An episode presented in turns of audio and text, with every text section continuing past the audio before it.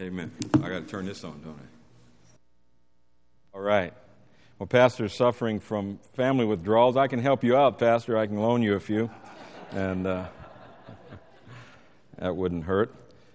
All right. Well, good evening. Good to, good to be here.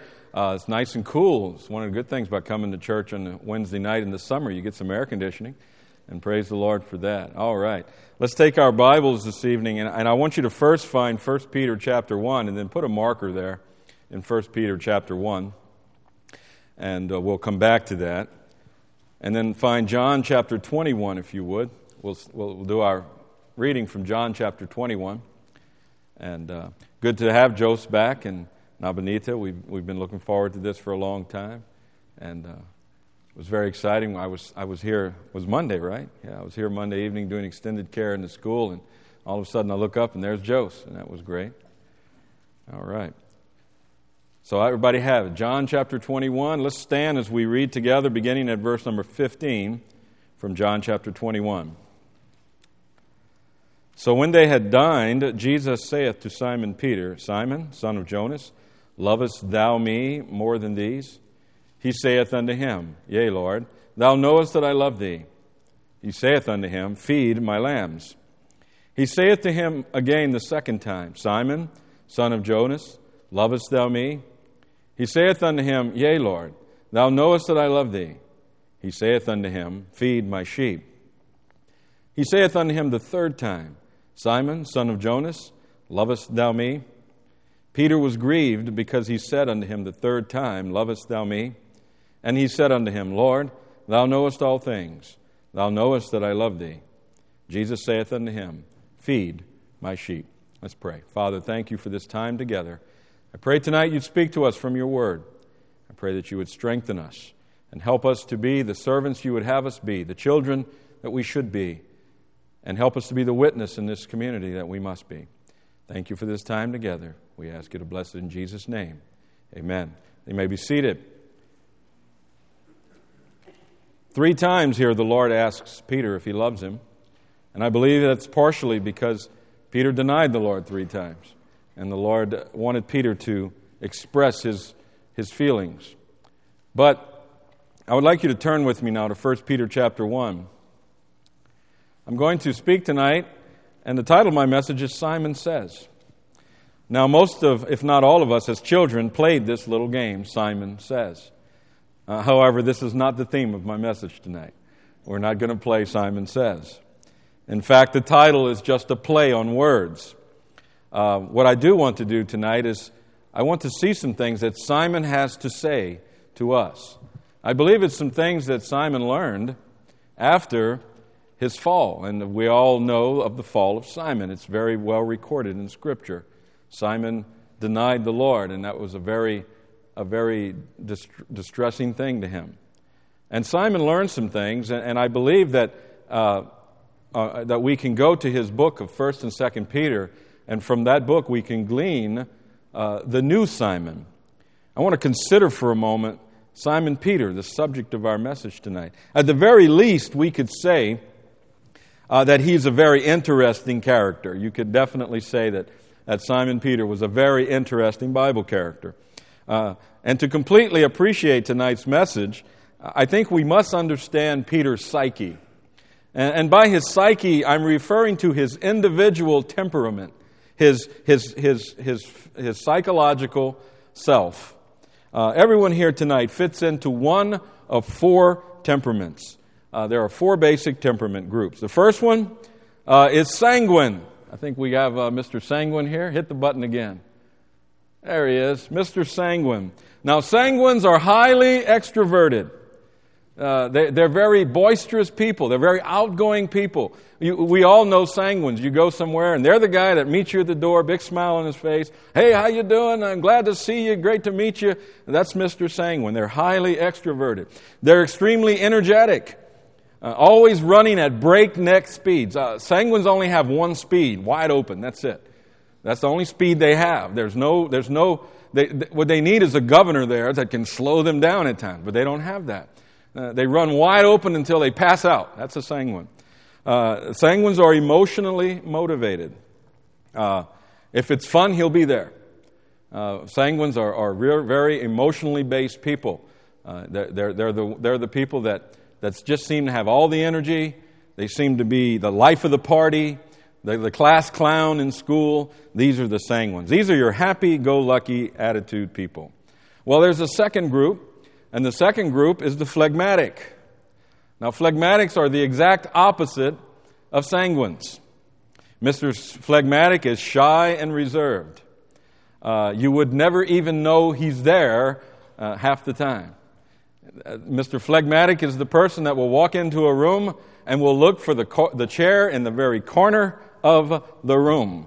That's where they want. They want that corner chair in the very back, uh, as dark as can be, so nobody will possibly see them. That's Mr. Phlegmatic.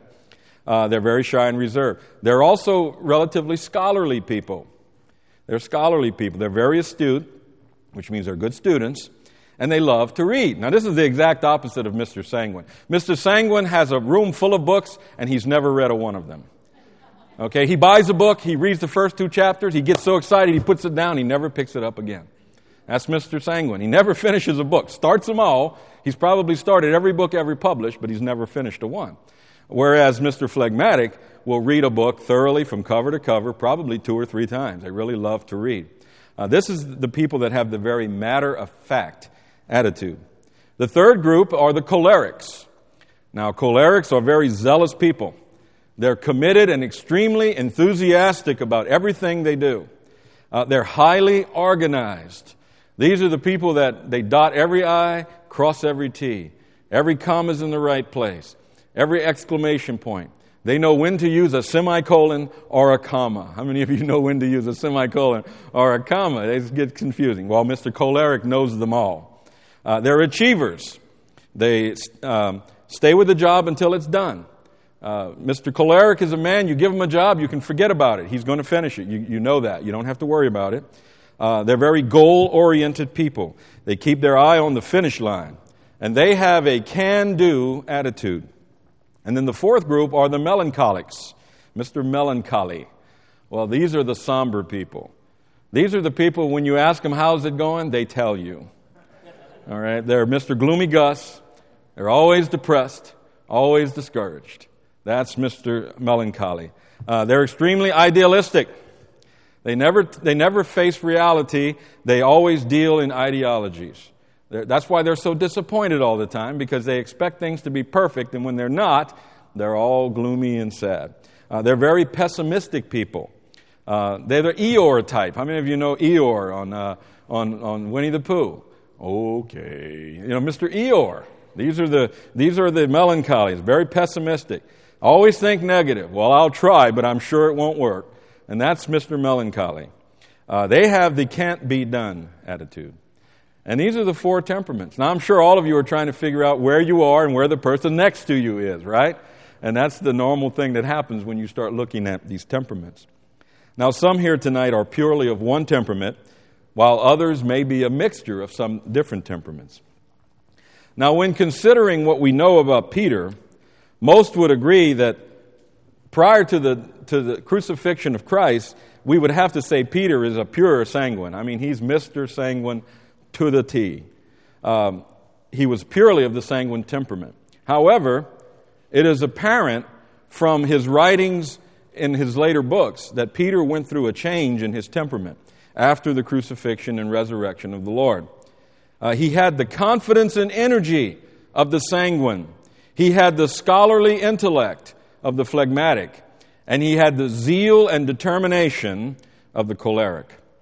The lessons that God taught Peter are recorded for us in Scripture, and this is the premise of my message tonight. Simon says, What does Simon have to say that is of benefit to us as believers tonight? Allow me to share three observations with you from the book of 1 Peter. First, let me say this Simon says we are to live in hope. Simon says we are to live in hope. Look with me at 1 Peter chapter 1, please, and we'll read verses 1 through 9. Peter, an apostle of Jesus Christ, to the strangers scattered throughout Pontus, Galatia, Cappadocia, Asia, and Bithynia elect according to the foreknowledge of God the Father, through sanctification of the Spirit, unto obedience and sprinkling of the blood of Jesus Christ. Grace unto you and peace be multiplied. Blessed be the God and Father of our Lord Jesus Christ, which according to his abundant mercy hath begotten us again unto a lively hope by the resurrection of Jesus Christ from the dead to an inheritance incorruptible and undefiled, and that fadeth not away, reserved in heaven for you, who are kept by the power of God through faith unto salvation, ready to be revealed in the last time, wherein ye greatly rejoice, though now for a season, if need be, ye are in heaviness through manifold temptations, that the trial of your faith, being much more precious than of gold that perisheth, though it be tried with fire, might be found unto praise and honor and glory at the appearing of Jesus Christ, whom having not seen ye love, in whom, though now ye see him not, yet believing, ye rejoice with joy unspeakable and full of glory, receiving the end of your faith, even the salvation of your souls. Hope. Simon says we should live in hope. Now, hope is defined as the general feeling that some desire will be fulfilled. We hope for things. Look at verse 3 again in 1 Peter chapter 1. He says, Blessed be the God and Father of our Lord Jesus Christ, which according to his abundant mercy hath begotten us again unto a lively hope by the resurrection of Jesus Christ from the dead. There is so much that needs to be stated here in this passage of Scripture. Where does one begin? How can one uncover the depths of Peter's words in just a few sentences. Consider some of the words we just read. The word elect, according to the foreknowledge of God the Father. Elect, not because he foresaw, by virtue of his omniscience, that I would believe, rather, elect because he ordained by his sovereignty that I would believe. Notice the word in these, in these scriptures sanctified by the Holy Spirit sanctified, separated unto God, not by my works or efforts, but by the power and the authority of the Holy Spirit. Uh, we see the word in there, um, we, we see the, the, the thought of redemption, redeemed by the blood of Jesus Christ, every drop of which was shed for a particular redemption not arbitrarily or with the presumption that some would be redeemed, rather with a specific purpose and a definite distribution before ordained and established before the foundation of the world. Yet these amazing truths that we just spoke about election, sanctification, redemption would all be meaningless and without merit were it, were it not for the resurrection of Jesus Christ from the dead. Yes, there would be no hope for us today if Christ still laid in the tomb. There would be no election under grace had Jesus remained in the tomb. There would be no sanctification unto holiness had Jesus remained in the tomb. There would be no redemption of the wages of sin had Jesus remained in the tomb. But we do have hope today. You and I can live in hope. Why? Because Jesus did raise from the dead. He came out of that tomb. He walked upon the face of the earth. For 40 days, his people saw him. And we read a moment ago, he sat on the beach on the, along the sea in Tiberias with Paul and, or with Peter and said, Simon, son of Jonas, lovest thou me?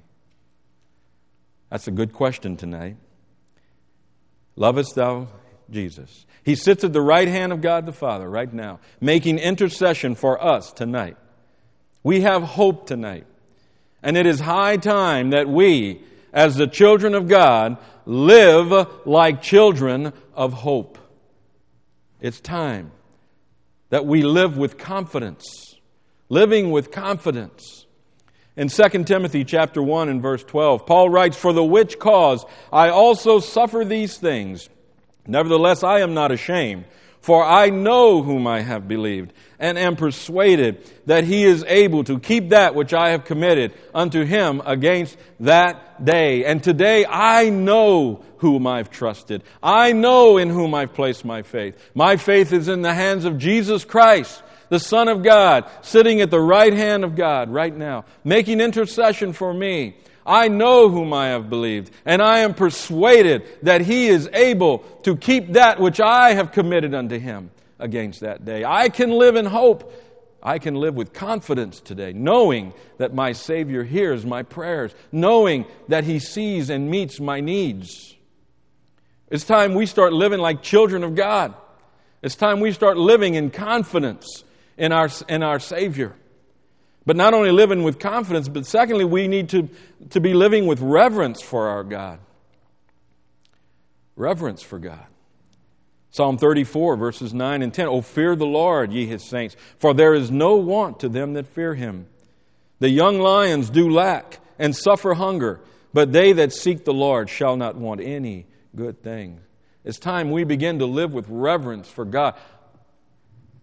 I'm amazed today at how people are so blatant toward God. I'm appalled today when I watch television programming where God is mocked, where men of God are, are made to look like fools, made to look like some buffoons walking around town.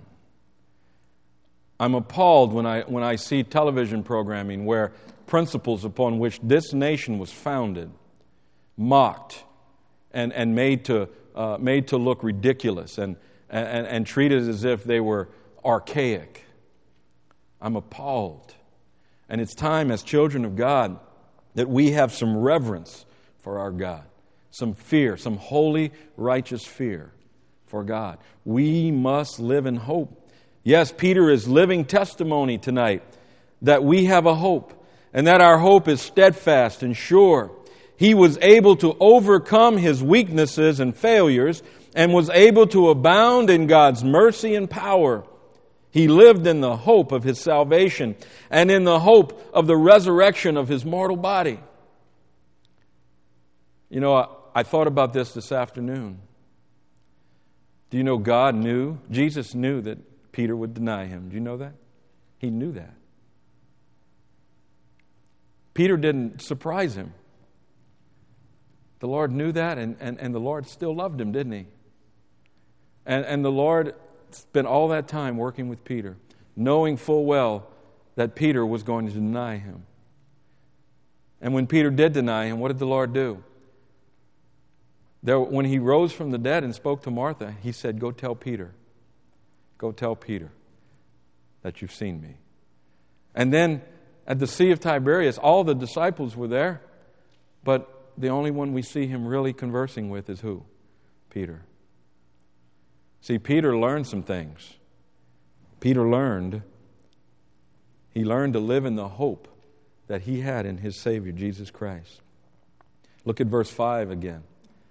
He said, We are kept by the power of God through faith unto salvation, ready to be revealed in the last time. Verse 6 We rejoice, we greatly rejoice, though now for a season, if need be, you're in heaviness through manifold temptation. Peter said, We're, we're in sorrow today. We're in, we're, in, we're in temptation today. We're under burdens today. But we rejoice and we look forward to our redemption. We live with a hope. We live with the hope that this life is not all. We live with the hope that we will be with our Savior for all eternity. And we must live with that hope as children of God. As children of God, you shouldn't be under the circumstances. You should be rejoicing in spite of the circumstances. We have hope tonight, and we must live in that hope. So, first tonight, I want us to see that Simon says, live in hope. Then, secondly, tonight, I'd like us to see that Simon says we are to live in holiness. Not only are we to live in hope, but we are to live, secondly, tonight, in holiness. Look with me at 1 Peter chapter 1, and let's begin at verse 13 together, please. Verse 13. Here Peter writes, Wherefore gird up the loins of your mind, be sober, and hope to the end for the grace that is to be brought unto you at the revelation of Jesus Christ. As obedient children, not fashioning yourselves according to the former lusts in your ignorance, but as he which hath called you is holy, so be ye holy in all manner of conversation. We are to live in holiness. Look at verse 16. He writes, Because it is written, Be ye holy, for I am holy. Notice the phrase in, in verse number 13 Wherefore, gird up the loins of your mind. Now, this phrase is a metaphor. From this, we can draw logical conclusions. Now, this phrase would have been apparently understood to those in, in Peter's time that he's writing to, those, his target audience. The men in these days uh, wore long robed garments, and when they had work to do, they would, they would grab these garments and they would gird them up around their loins and tie them up so that these garments would not hinder them, so they could move freely and so they could work and labor. And he's using this metaphor, and what he's, what he's saying here is gather up your mind, gird up the loins of your mind. We must be a holy people.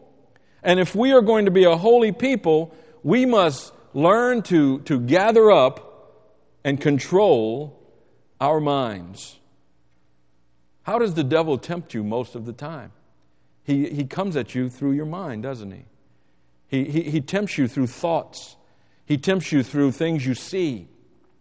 And the devil comes at you uh, in that area, and we are to be on guard in that area of our lives. This is illustrative of preparedness. Peter is admonishing us to gather up our minds, to pull our thoughts together, so as to keep them from hindering us in this life.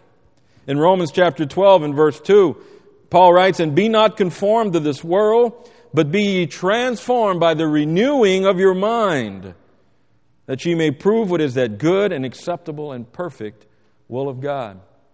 You know, I think Christians today, I think they spend so much time watching out for everything but their minds. They're careless with what, what goes into the, into the mind. We need to start thinking like a child of God. In other words, we are to live a life that is disciplined and dedicated unto holiness. And this is the theme that we see throughout the epistles written by Paul as well as Peter. In Ephesians chapter 4, verses 1 and 2, Paul writes, I, therefore, the prisoner of the Lord, beseech you that ye walk worthy of the vocation wherewith you are called, with all lowliness and meekness, with long suffering, forbearing one another in love. In Colossians chapter 1 and verse 10, he writes that ye might walk worthy of the Lord unto all pleasing, being fruitful in every good work, and increasing in the knowledge of God. In 1 Thessalonians chapter 2, verses 10 through 12, we read, Ye are witnesses, and God also, how holily and justly and unblameably we behaved ourselves among you that believe, as we know how as ye know how we exhorted and comforted and charged every one of you, as a father doth his children, that ye would walk worthy of God, who hath called you unto his kingdom and glory. In each of these verses, Paul admonishes us to walk worthy of God to live a life that is worthy of being called a child of God. Now, we're not novices here tonight. We know that it is our duty as believers to live in such a manner that we would bring glory to God and not a reproach. We know this, yet we also understand how easily we forget this and how quickly we are drawn away from this truth. Peter was so quickly and so easily taken down by Satan. Remember how he boasted? In Matthew chapter 26 and verse 33, Peter answered and said unto him, Though all men should be offended because of thee, yet will I never be offended. Remember his boast? And how not many hours hence, before the night was over, what did he do? He denied the Lord. Satan took him down quick. So, what can we do? How can we gird up the loins of our mind? How can we think in ways that will cause us to live in God likeness? Paul writes in the book of Philippians, chapter 4, and verse 8 Finally, brethren, whatsoever things are true, whatsoever things are honest, whatsoever things are just, whatsoever things are pure, whatsoever things are lovely, whatsoever things are of good report, if there be any virtue, and if there be any praise, think on these things. What do we do? Is it true? If it's not, ignore it. Is it honest? Is it just? Is it pure? Is it, is it worthy? Is it of good report? You see, we spend our time entertaining ourselves and doing things that we ought not do. And then our mind becomes corrupt.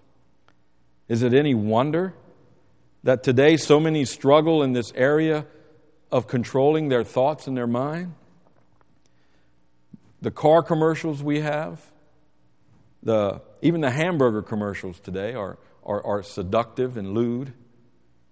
Sporting events, you can't watch a sporting event without seeing the cheerleaders running all over the place in their modest apparel, right? Magazines. You ever pick up a magazine lately? Newspapers. And of course, one of the most dangerous things of all is the internet. Our minds today, the minds of our young people are being corrupted every moment. And many times, so subtly, we don't even realize it. Peter learned that right thinking produces right living. Now look again at 1 Peter chapter 1 verses 15 and 16. But as he which hath called you is holy, so be ye holy in all manner of conversation, because it is written, Be ye holy, for I am holy. We are to be holy because the Lord is holy. Now, Peter is not suggesting that you or I can attain to God's holiness. Rather, he is implying that we are to live in the pursuit of growth in holiness. How? Through the imputed righteousness of Jesus Christ and the sanctification of the Holy Spirit. In other words, we live in Christ's righteousness and we are preserved in the power and the work of the Holy Spirit. We are to live holy lives. We do this by girding up the loins of our minds, by, by controlling what we think, and we control what we think by being, by being circumspect in our lives and watching out what we expose ourselves to. I will set no wicked thing before mine eyes. Paul wrote, abstain from all appearance of evil. It's no wonder we fall into the traps of Satan today. We're walking through life blinded. We're, we're ignoring all of, the, all of the warnings that the Lord gives us. We're falling into the, into the traps and the snares that are laid for us by Satan himself.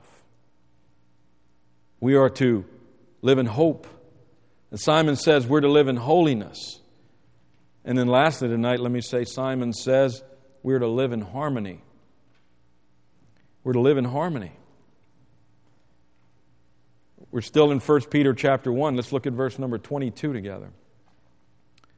1 Peter chapter 1 verse 22 Seeing ye have purified your souls in obeying the truth through the spirit unto unfeigned love of the brethren see that ye love one another with a pure heart fervently being born again, not of corruptible seed, but of incorruptible, by the word of God, which liveth and abideth forever. Did you see that in verse number 22? See that ye love one another with a pure heart fervently. We are to live in harmony. While I cannot state with any surety that Peter, in his heart, believed himself to be superior to the other disciples, his behavior, at least prior to the crucifixion of Christ, would, would strongly suggest that he did. But now, the evidence of Peter's writings clearly indicate his meekness and his sincere love for his brethren.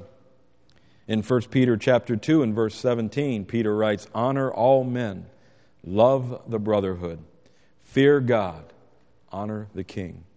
in 1 Peter chapter 3 and verse 8. Peter writes, Finally, be ye all of one mind, having compassion one of another, love as brethren, be pitiful, be courteous. In 1 Peter chapter 4, verses 8 through 10, Peter writes, And above all things, have fervent charity among yourselves, for charity or love shall cover the multitude of sins. Use hospitality one to another without grudging. As every man hath received the gift, even so minister the same one to another, as good stewards of the manifold grace of God. from these verses, we see that Peter has learned the importance of love for the brethren, the importance of living in harmony. Now, I know that we have all heard multitudes of messages on loving the brethren. And, and I know that we have been told many times how this is evident of our, of our belief in Christ. But I cannot help but believe that at this point in time, this is important to Peter because Peter understood the value of fellowship because Peter had lost his fellowship with his Savior and his brethren for a period of time. You see, his fellowship was broken by his fall. But now, he's been restored. He's back in the fellowship of the believers. And I am sure that he wants us to know tonight how important it is that we remain in harmony with one another. It's so important that you and I, as brothers and sisters in Christ, remember how important we are to one another. Let me ask you a question Who benefits when one of us falls? Does anyone benefit from a fall, fallen brother? Does the church benefit from a fallen brother? Does, does another Christian benefit from a brother who falls? No. That's why Paul admonished us that those of which are spiritual should go and restore such a one. In the spirit of meekness, he said, considering thyself, realizing that but for the grace of God, that could be me. Do we rejoice when a brother falls? We hear about someone who, who fell into sin. Do we, do we even maybe privately in our hearts say, Yay, I'm so glad he deserved it? That's not the way we're to be. And Peter wants us to know that. Peter wants you to know tonight. He says, I fell. I denied my Lord. I cursed and swore. And I looked over and he looked at me square in the eyes. And at that moment in time, there was no hole in the earth deep enough for me to crawl into. Peter left, if you remember the story, he left weeping bitterly. And Peter went and, and found a place where he could be alone, I'm sure, and in deep sorrow had to deal with this disappointment in his life. But the Lord met him at the Sea of Tiberias. And he said, Peter, lovest thou me? Yea, Lord, I love you. Peter, lovest thou me? Yes, Lord, you know I love you. Peter, lovest thou me? The Lord didn't give up on Peter. The Lord stayed with Peter. And the Lord restored Peter. And Peter had fellowship again with the church and with his brothers. And Peter did great things. And you and I are to love one another. Consider the admonition of Paul. In Philippians chapter 4, he writes, If there be any, therefore, any consolation in Christ, if any comfort of love, if any fellowship of the Spirit, if any bowels and mercies, fulfill ye my joy, that ye be like minded, having the same love, being of one accord, of one mind. Let nothing be done through strife or vainglory, but in lowliness of mind let each esteem other better than themselves. Look not every man on his own things, but every man also on the things of others. Now, if there was anything that plagued me in my years of association with my fundamental Baptist brethren, it was this matter of mean spirited Christianity. And many is the time since then I've gone to Pastor Smith and asked him to straighten me up on that. Mean spirited Christianity, cannibal Christians, I call them, devouring each other, eating each other up just so they can get a little higher on the ladder, just so they can get more invitations to preach in chapel services around the country, slander each other, deny each other, rob from each other, pilfer from each other's churches. Why? Out of greed and out of selfishness and out of just a mean, old, nasty spirit. Is that the way God's children are to behave? Not according to my Bible. Are you angry with another believer tonight? Do you harbor strife or contention, even if it's only in your own heart? Are we guilty tonight of slander, criticism, or bitterness toward another child of God? Paul writes in Ephesians chapter 4, verses 31 and 32 Let all bitterness and wrath and anger and clamor and evil speaking be put away from you with all malice, and be ye kind one to another, tender hearted, forgiving one another, even as God for Christ's sake hath forgiven you. You might say, but you just don't understand what they did to me. No, I might not. But I do know what Christ told us to do. In Matthew chapter 18, verses 21 and 22, we read, Then came Peter to him and said, Lord, how oft shall my brother sin against me, and I forgive him? Till seven times? Jesus saith unto him, I say not unto thee until seven times, but until seventy times seven. Do the math. You know, if you forgive someone 490 times, 491 will be a piece of cake. You never stop forgiving. When someone is repentant, we forgive. It's not for us to judge their forgiveness if, or their repentance. If they come to us and as a brother in Christ repent, we are to forgive. John Gill says there is no limit of time on this forgiveness. We forgive and forgive and forgive and forgive and forgive and forgive because it benefits the heart, the, the, the body, it benefits the church. Remember the admonition we find in Hebrews chapter 12, the warning we find. Hebrews chapter 12, verses 14 and 15. Follow peace with all men and holiness, without which no man shall see the Lord. Looking diligently, lest any man fail of the grace of God lest any root of bitterness springing up trouble you, and thereby many be defiled.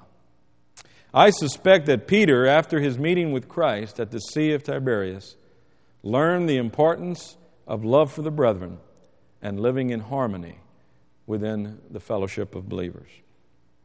Simon says, tonight, Simon says, live in hope. Simon says, live in holiness. And Simon says, live in harmony.